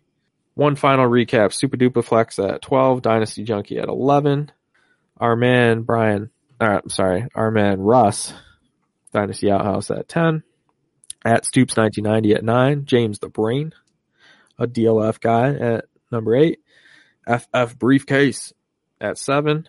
Nick Martinez at 6, Fugazi Life at 5, at Brian at 4, FF Trader Joe at 3, and Dynasty FF Addict at 2, and our 2020 number 1 ranked team in Trade Addicts 3, Ben Rikus. Dominant roster across the board. Nice job, sir. You've taken the anticipation out of this one, but man, that is a tip of the hat to you for a hell of a roster you've put together there. He definitely wins the paper champion. It's the prettiest roster by far, which is all that matters right now. It's having the prettiest roster. That's right. 8 months out of the year. That's all that matters. So should we go over a quick rundown of this roster, or just let the people? Yeah, know that, hey, yeah, well, yeah. Go ahead. You should trust us. Wrap it up. Ross, go ahead and run down his roster real quick. So quarterbacks: Lamar Jackson, Dak Prescott, Jameis Winston. Running backs: Miles Sanders, Derrick Henry, Jonathan Taylor, J.K. Dobbins, Todd Gurley, DeAndre Swift. Wide receiver: Michael Thomas, Chris Godwin, DJ Moore, Amari Cooper, DJ Chark. I think that's A.J. Brown, Juju Smith-Schuster, Terry McLaurin, Paris Campbell, Brian Edwards, Curtis Samuel, N'Keal Harry, Brandon Ayuk. Tight ends: Darren Waller, T.J. Hawkinson, Hunter Henry, Dallas Goedert, Cole Kmet, and Alberto. Absolutely loaded, top to bottom. Unbelievable. He made like 2 teams merged together on this one. He has 3 5s, and I've never, in all the leagues we've done, and all the teams, never had a team. You shut your mouth with 3 5s. Go grade my team in the 3-15 league again. I'm not excluding any of our leagues. Yeah, and so we'll kind of wrap that up there for the sake of time, but basically, realizing that when we do these, we're doing. The podcast will be for the league. We're not just doing them out to the public for anyone. I mean, why do you care about somebody else's league, but we just kind of want to give you an idea of what that looks like. And if we were doing the full roast, we would go a little bit deeper into, really breaking it down further, getting into future draft picks, making some recommendations, just really getting a little bit deeper into it. So yeah, that's essentially the Dynasty Roast, and it's definitely a lot of fun. We get into some heated arguments, especially in our own leagues. Everybody in the leagues just can't wait every time. Like, we finish a draft today, finally. Like, when are you doing the breakdown? Are you guys still doing one? Are you going to do the breakdown? When are you doing it? You know, everybody's all over us to get to do it. So it's definitely a lot of fun.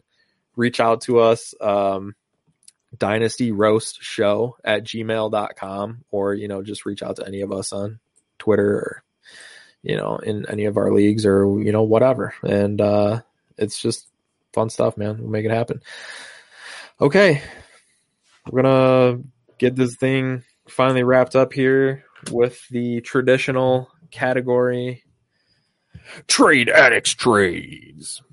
We have a bunch of Trade Addicts Trades. The last couple of weeks, it's been a little light on activity, but man, this week exploded. There's so many trades that happen here, and definitely a few that are very relevant to what's going on. So in all Trade Addicts leagues, again, it's Superflex, tight end premium, 1.75 PPR, and return yards in all of them except Trade Addicts 1. And so our first trade is, in fact, from Trade Addicts 1, so no return yards here. But this trade was massively lopsided on a trade calculator. Not that we necessarily care, just an interesting point here because of who is involved. Those values may change quite a bit. Side one, Antonio Gibson, Hollywood Brown, a 22 first. Four, Denzel Mims, Michael Pittman, a 22 second, and a 22 fourth.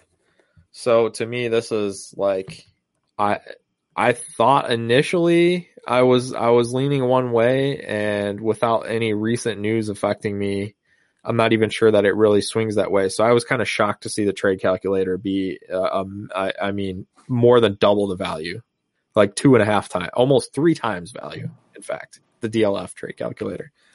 For the Mims side? No. The Brown side? The Gibson side, 551. The Mims side was 209.5. Almost really? 3 times the value. I mean, the BTC calculator is actually a little bit closer than that. It's like 29.5 to 23. So still in favor of the Gibson side, but not nearly as a big margin. I'm thinking that there's just been some adjustments with the AG news and all the rocket ship that he's currently on there. But certainly, you know, Hollywood, if you kind of just break this down, I mean, Hollywood for Mims or Pittman, and, you know, that's fairly close. I'll probably take Hollywood over either one of those guys, but it's not that far off. Even if you break it down to Hollywood in a first for Mims and Pittman in a second, like that's there. So I guess it really just depends on where you're at with Gibson. That's why this trade's interesting for you guys, because I know you got this value. So that's why we need your opinions on this. So, you know, Mick, what do you think on this one? That's tough for me because I think Marquise Brown's massively undervalued right now. But I also think Mims and Pittman, they weren't undervalued coming out of the draft. They're starting to be undervalued again now. So those are 3 guys that I'm actually trying to buy right now. Gibson's not, just because he's so overvalued. You get that 22 first in there, and I kind of lean that way just because I love having firsts. This is one where I don't know if I'd make the trade if I was either side, just because to me it's that close.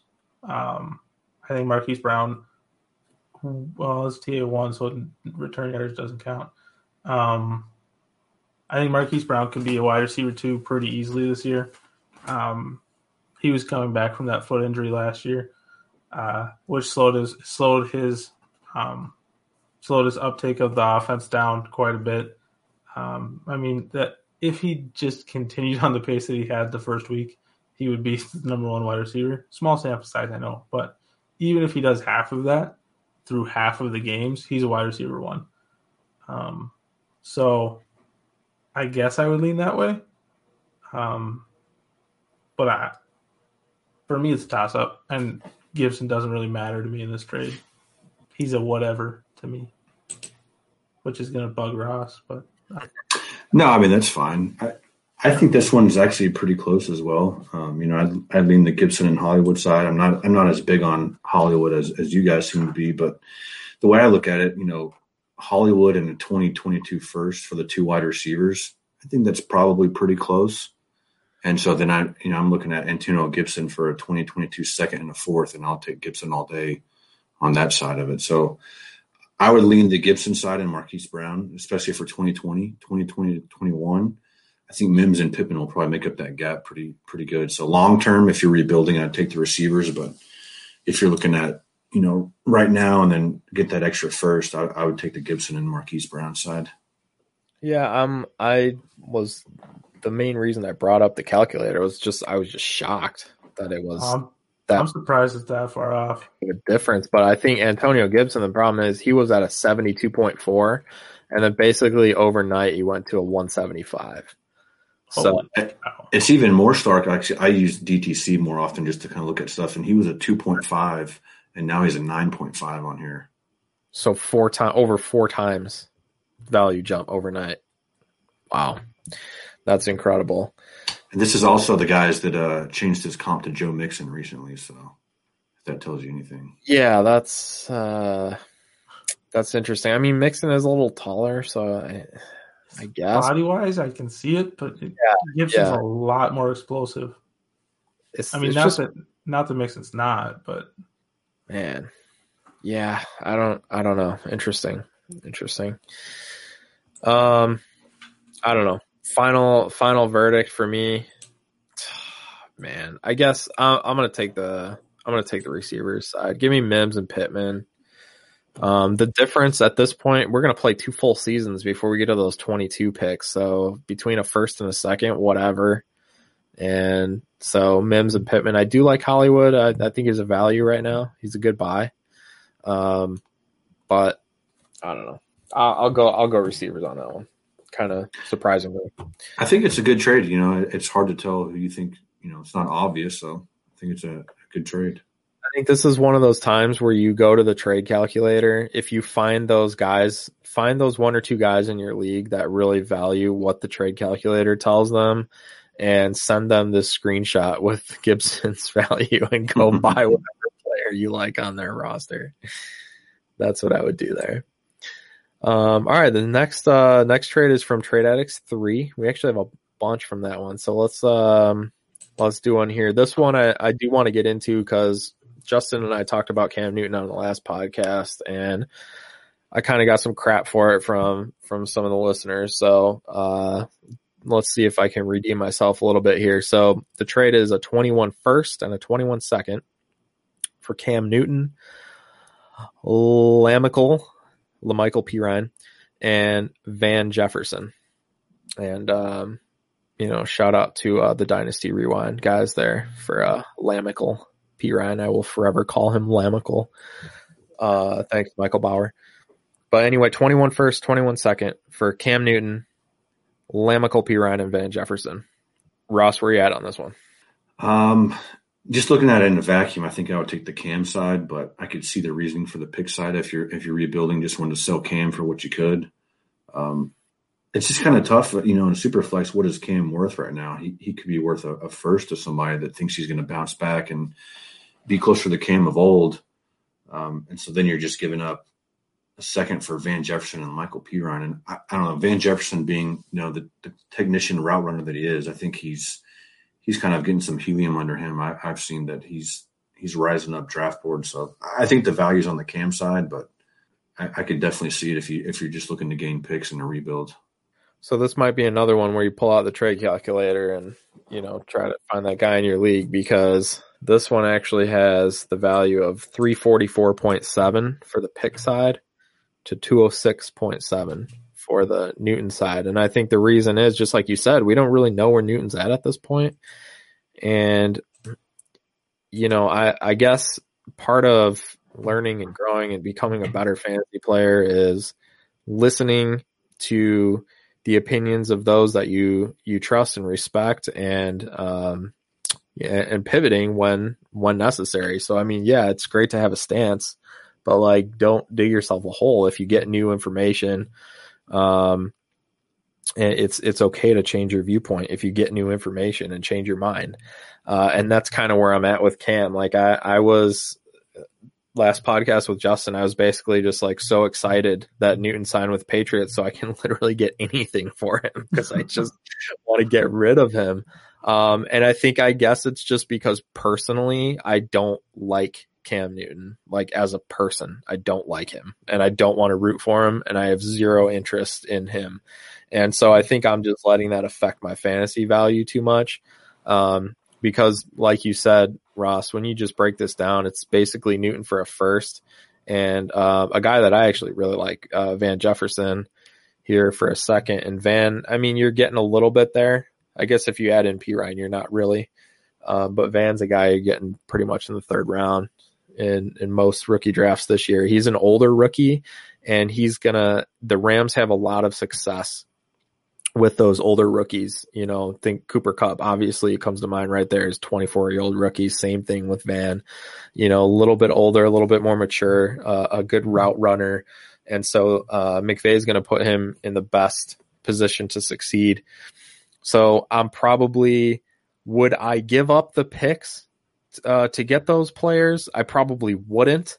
But at the same time, I'm learning from you know, what I said about Cam previously, and I'm going to say that I would not take those picks for him. I'll probably wait it out a little bit and see if we can get some more news out of it and try to get a little bit more, either maybe utilize him in my lineup or sell him for more once things roll around. Because I think a first is probably fair right now because we don't really know anything, but maybe there's a chance that I get more for him and I can probably hold on to him and wait it out a little bit because he could end up being there like 3 years, right? Like what is to preclude him from signing an extension there, you know?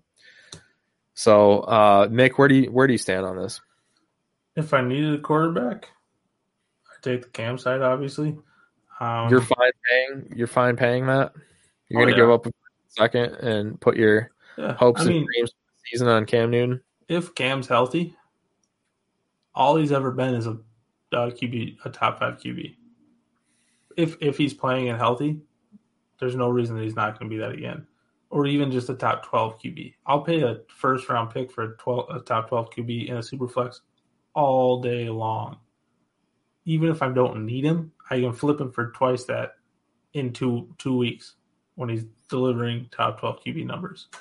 And then Van Jefferson and Mike P. Ryan for a second. I'll take that all day as well. So, yeah, I'd definitely go Cam and P. Ryan. All right, well, that was easy. All right, another trade here from – I want to jump to this one really quick while we're talking about quarterbacks. This is also Trade Addicts 3. This is Ben Roethlisberger for Kendrick Bourne and a 21-second. So, essentially – you know, a second for Big Ben. I will pay that all day in a super flex league, anywhere, anytime.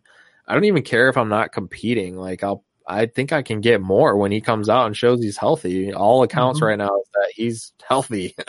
And I'm paying a second for Big Ben all day. Oh yeah. I don't think that one really is debatable. I think this is a case where someone doesn't like Ben as a person and just want to get rid of him. This is you trading Cam Newton. Yeah, exactly. I'll take a second in Kendrick Bourne. I'll take the second in Kendrick Bourne. Really? Okay. No, I'm saying if this is you trading like Cam Newton or someone you don't like, that's fine. I don't want this guy. I'm trying to push it off on you. All right. Yeah. No. To me, this is just give me Big Ben. Give me a quarterback in Superflex. And like any quarterback for a second, basically. I mean, other than Trubisky. For a second. All right. So this remember is tight end premium 1.75 PPR. So we have Tyler Higbee, a 21 first and third for Deebo, Jones fracture himself, Jay Sternberger, and then a 22 second. That one is like dead even in the trade calculator, interestingly enough. And for me, there's risk on both sides. And I have not made up my mind in this moment. Change my mind, one of you. I would say I would probably lean Debo's side. I think it is pretty fair. You can make an argument for either side, unless you think Debo is just going to fall off from that Jones fracture. But I'm also pretty high on Sternberger. I think he's a wide receiver playing tight end, so he could be that number 2 target for the Packers as soon as this year. So, and a tight end premium, I like him enough to the gap from Higbee's end of last season. Obviously, if Higbee keeps that up, I mean, it's not even close. You know, in a premium league, that's probably the way to go. But I just don't trust that Higbee's going to be that guy all year in 2020. I think I'm going to go to the Higbee side. I think if you want to, I think Debo's going to take at least 5 to 6 weeks to come back, and maybe even longer than that to start playing like he did at the end of last season. So you can probably buy him back cheaper later on if you wanted to. But I do think Higbee's going to continue to do what he did at the end of last year. I didn't for a really long time. I was not into buying Higbee this offseason. But recently I looked up some information from earlier in the season because I was under the belief that Gerald Everett was breaking out before he got hurt. And he was. But he actually, the first couple weeks of the season, Higbee was playing better than him, but then got hurt himself. And then Everett started having his good games, got hurt, and then Higbee came back and was healthy and just tore it up the last half of the year. So I'd lean Higbee and the first, which to me, if that first is even a top 5 first in a super flex or even a top half of the league first in a super flex, to me is worth more than Debo at this point. That might seem like a hot take, but you have 3 quarterbacks and then at least 2 to 3 wide receivers. And then you throw Travis Etienne in there. There's at least 6 to 7 guys that I would take over Debo in next year's class right now. Yep. So, I mean, you give me that, and then obviously I'm going to take Higbee over Sternberger in the 22nd. So I'd go that way personally. Yeah, so convincing? The first and the third over Debo and Higbee over Sternberger in the second, kind of breaking that down. The thing for me is that I personally love Debo so much. He's one of my favorite players to watch. Loved him in college. Just love watching him play wide receiver. And the problem is that Jones fracture, because statistically it is unlikely that he returns to form or could ever be a superstar with a long career. It's, to me, there's just not, the risk is too much on that, because statistically, if he can't return, I mean, he's still very young and he definitely could recover. It's possible. It's not like he's guaranteed to not recover. It's just that injury is devastating for skill position players, anyone that needs to cut and, you know, put a lot of pressure on their foot like that.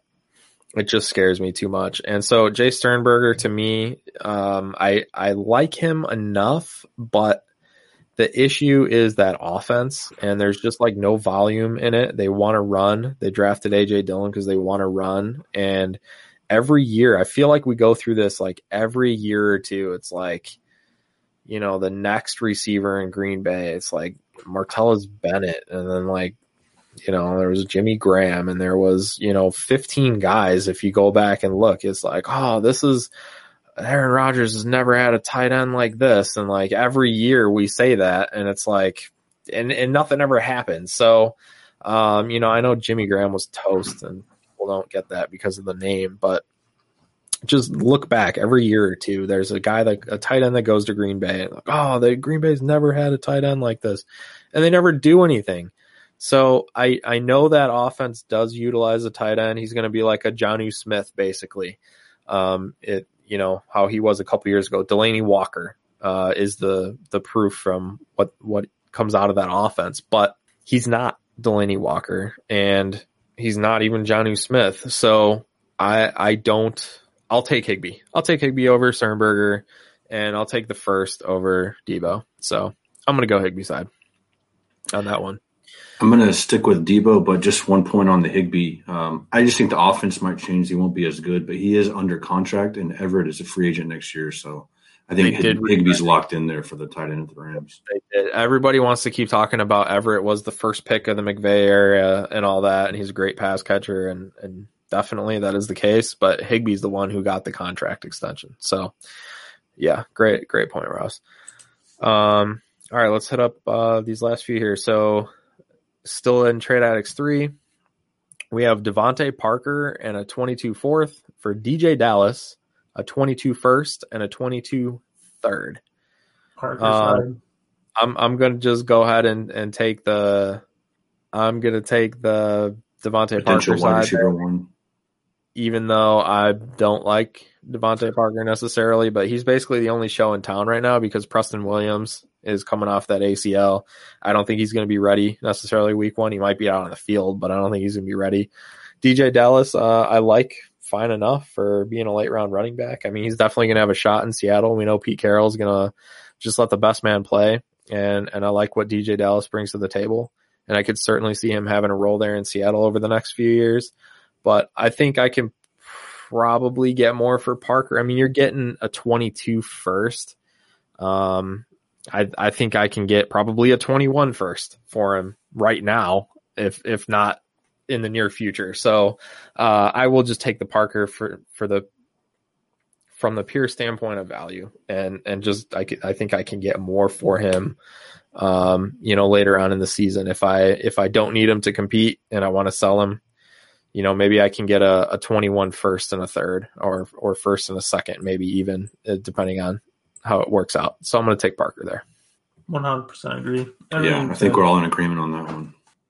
Well, that's boring. Well, taking a first 2 years out, even if you're rebuilding, you're waiting 2 years. The opportunity cost that you're losing on that pick, I mean, if it was next year, then maybe I'd consider it. But you're having to wait 2 years to make that pick, and potentially 3 years for that player to make any impact on your team.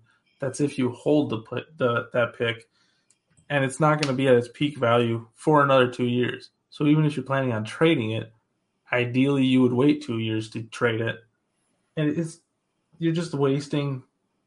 you're wasting time. You're delaying your rebuild, honestly, by trading for picks 2 years out. Now, if you're getting like four firsts 2 years out, sure, fine, go for that. But just getting one, I don't see the point in doing that. Yeah, I agree. If that was a 21 first, I'll take that. But being a 22 first, it's enough to push me back to the Parker side. Yeah, and if you are rebuilding, why not wait a few weeks in the season, get some good weeks, and then get an earlier pick instead of trading them before the season for the 22 pick.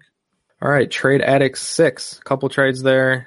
Last ones to finish this out. This is a good one.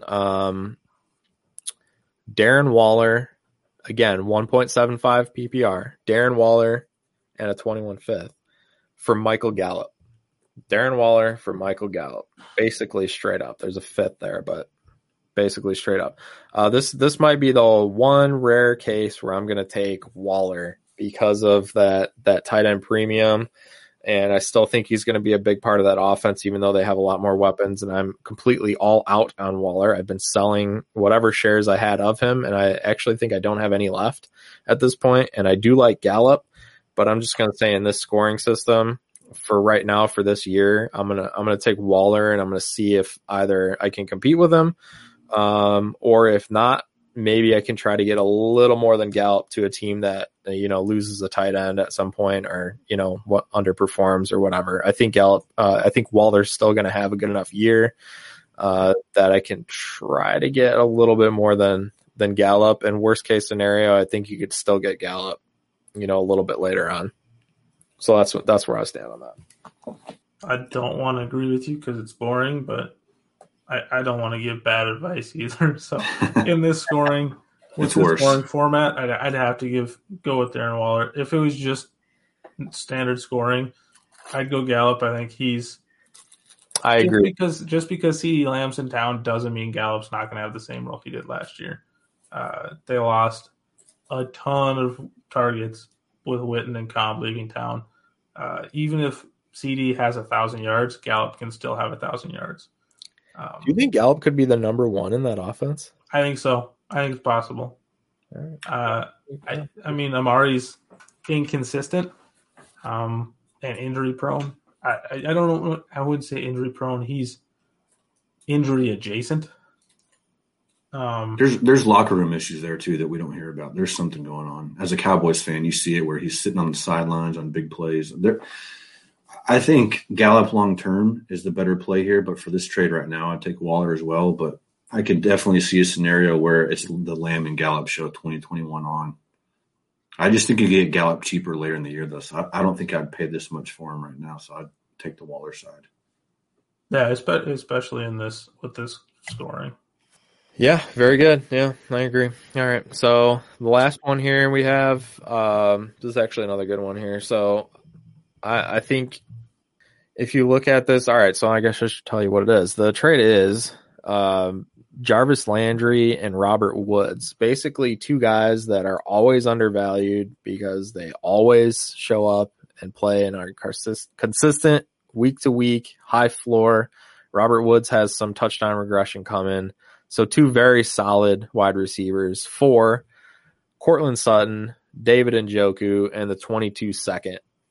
I'm going to say that I think Njoku is one of those guys for me right now that I'm buying because he's going to be out of Cleveland probably next year. He's going to be gone. He might have an opportunity somewhere else, like Dallas maybe, to come out and have a role as that athletic tight end. And I love me some Cortland Sutton. So if I'm, this is the simple one for me. If I'm contending, it's Landry and Woods all day. And if I'm rebuilding, it's Sutton and Njoku in a second. That's easy divided line for me on that one. I think for me, either way, I'm taking Landry and Woods.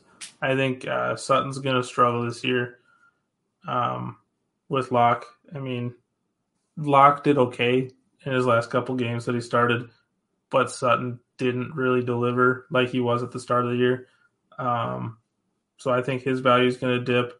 Njoku, I feel like you can get him cheaper than this. Really, to me, he's a throw-in in this deal. To me, this deal is Landry and Woods for Sutton, which Sutton in a second, I guess, which is an overpay, in my opinion, especially because that second is a 2022 second. So I'd go Landry and Woods regardless of if you're competing or not. Yeah, I think I would tend to agree with Mick on this one. I think the production you get from Jarvis year in, year out is probably what you kind of hope for Sutton to do. Obviously, you could have higher upside in that if Locke puts it together, but I think it's just two underrated wide receivers that are just kind of locked in. And Njoku, he has those issues with the drops. I'm not really sure he's ever going to do more than he has. He could go somewhere else, and I don't know. I just think he's freak athlete. His athleticism is through the roof, but when you can't catch the ball, and you're not getting on the snaps, and your team can't rely on you. I don't think he's ever going to be much more than he is now. So I would take the solid floor with Landry and Robert Woods. And I fully understand wanting to try and get out from Landry and Woods because they are both 28. If you're rebuilding, they are both 28, which is the point where their value is going to drop even more just because of the age concerns. But I think you can sell them for more. Personally, just last week I sold Chubb and Landry for Gallup and Dalvin Cook, which to me that I loved that deal. But I just don't go try to buy a top-tier wide receiver that Cortland Sutton is considered right now.